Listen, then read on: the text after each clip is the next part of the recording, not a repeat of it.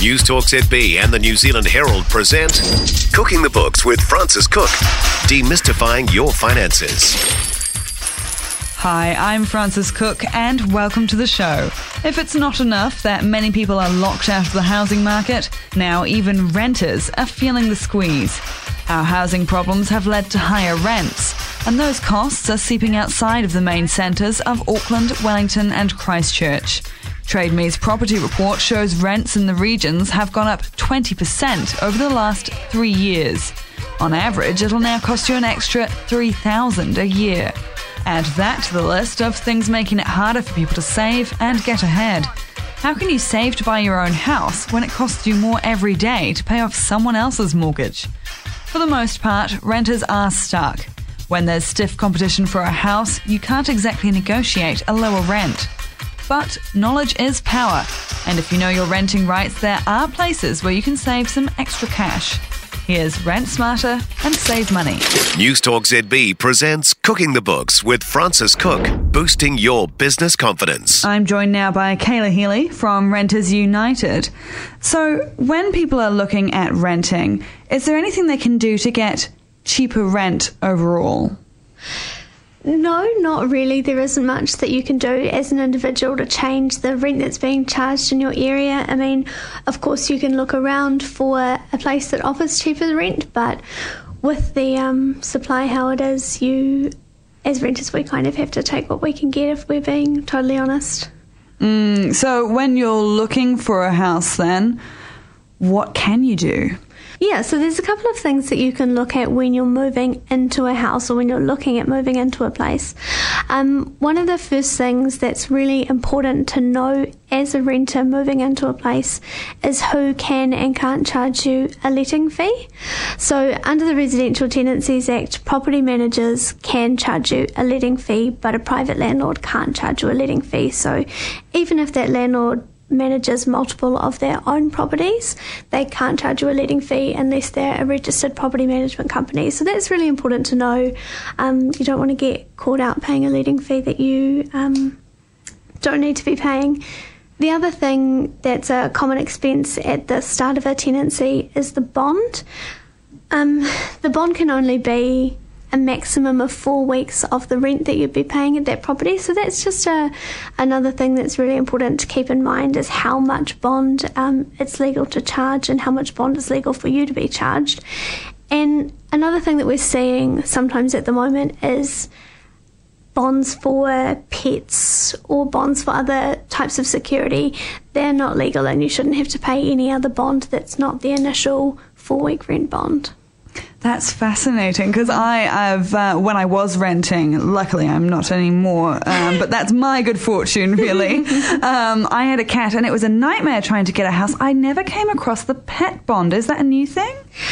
Um, I think it's a new thing that's kind of been created but shouldn't shouldn't be because it's not legal. So, mm. but it is something. I mean, there's a lot people with pets find it really difficult to find a place to rent. Nightmare absolute nightmare. nightmare. I have a cat as well. It's really hard, but um, but no, you shouldn't be asked to pay increased rent for anything. Um, sometimes chattels people will say, oh, you've got to pay a little bit of extra rent to cover the security of my lawnmower, but that's not legal.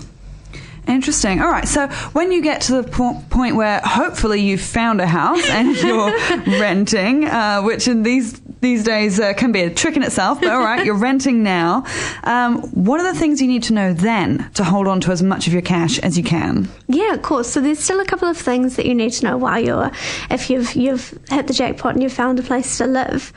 Rent increases are something that will happen occasionally, and that's um, that's one of those things. But there's a couple of rules around incre- rent increases that landlords need to follow.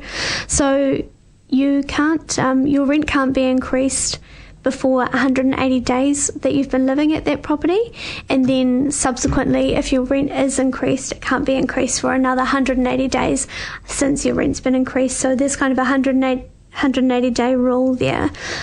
Um, if you are living in a place that has a fixed term tenancy, which is more and more commonly people are living in fixed term tenancy places, it needs to be written into your tenancy agreement that the um, that the rent can be increased. So it, it isn't always written in there. So it's really important to have a copy of your tenancy agreement if um, if you have a landlord that's asking to increase your rent. What about other things that can make life a little easier? Because I know people talk about things like there's an insulation grant. How does that work? Yeah, absolutely. There is an insulation grant.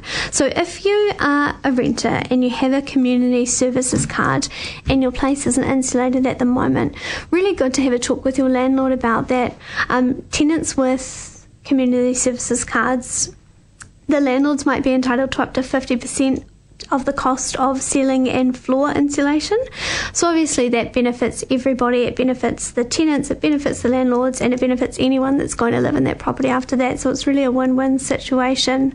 Um, by 2019 or during 2019, ceiling and floor insulation is going to be compulsory. So again, it's just another incentive, something that you can get from the government that makes um, makes life a little easier for everybody. But I mean, of course, there's a financial incentive there as well, not just for the landlord, but for the tenant. You save on power, on gas, on heating, and um, on on health costs potentially as well.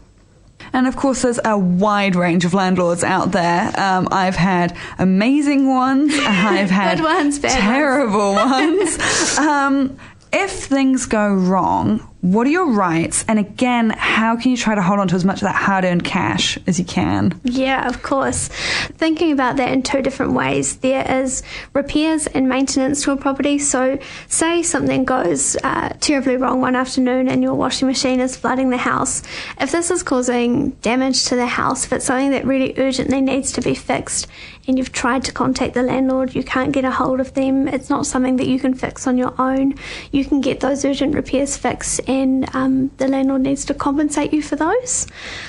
Another thing that's really, um, really, really important to know being a tenant is that you're not responsible for normal wear and tear of the house. So, if at the end of the tenancy the carpet is worn down, that's normal wear and tear of a property, and that should never be taken out of your bond or anything like that. So, that's kind of property maintenance. If things go go really wrong, um, say you're in a situation where you have kept paying rent but your um, your home is is no longer habitable. There are some there are some circumstances where the tenancy tribunal will give you backdated rent or backdated rent reductions. I mean that's not something that we would see very often, and of course landlords, um, you know, we're not many landlords are going to be renting out properties that are uninhabitable or rooms that are uninhabitable, but it's not it's not impossible either, and it definitely is something that we've seen before. So um, just know that even if it gets to that, even if it gets to that point, there are still options for you through the tenancy tribunal and getting some money back from there.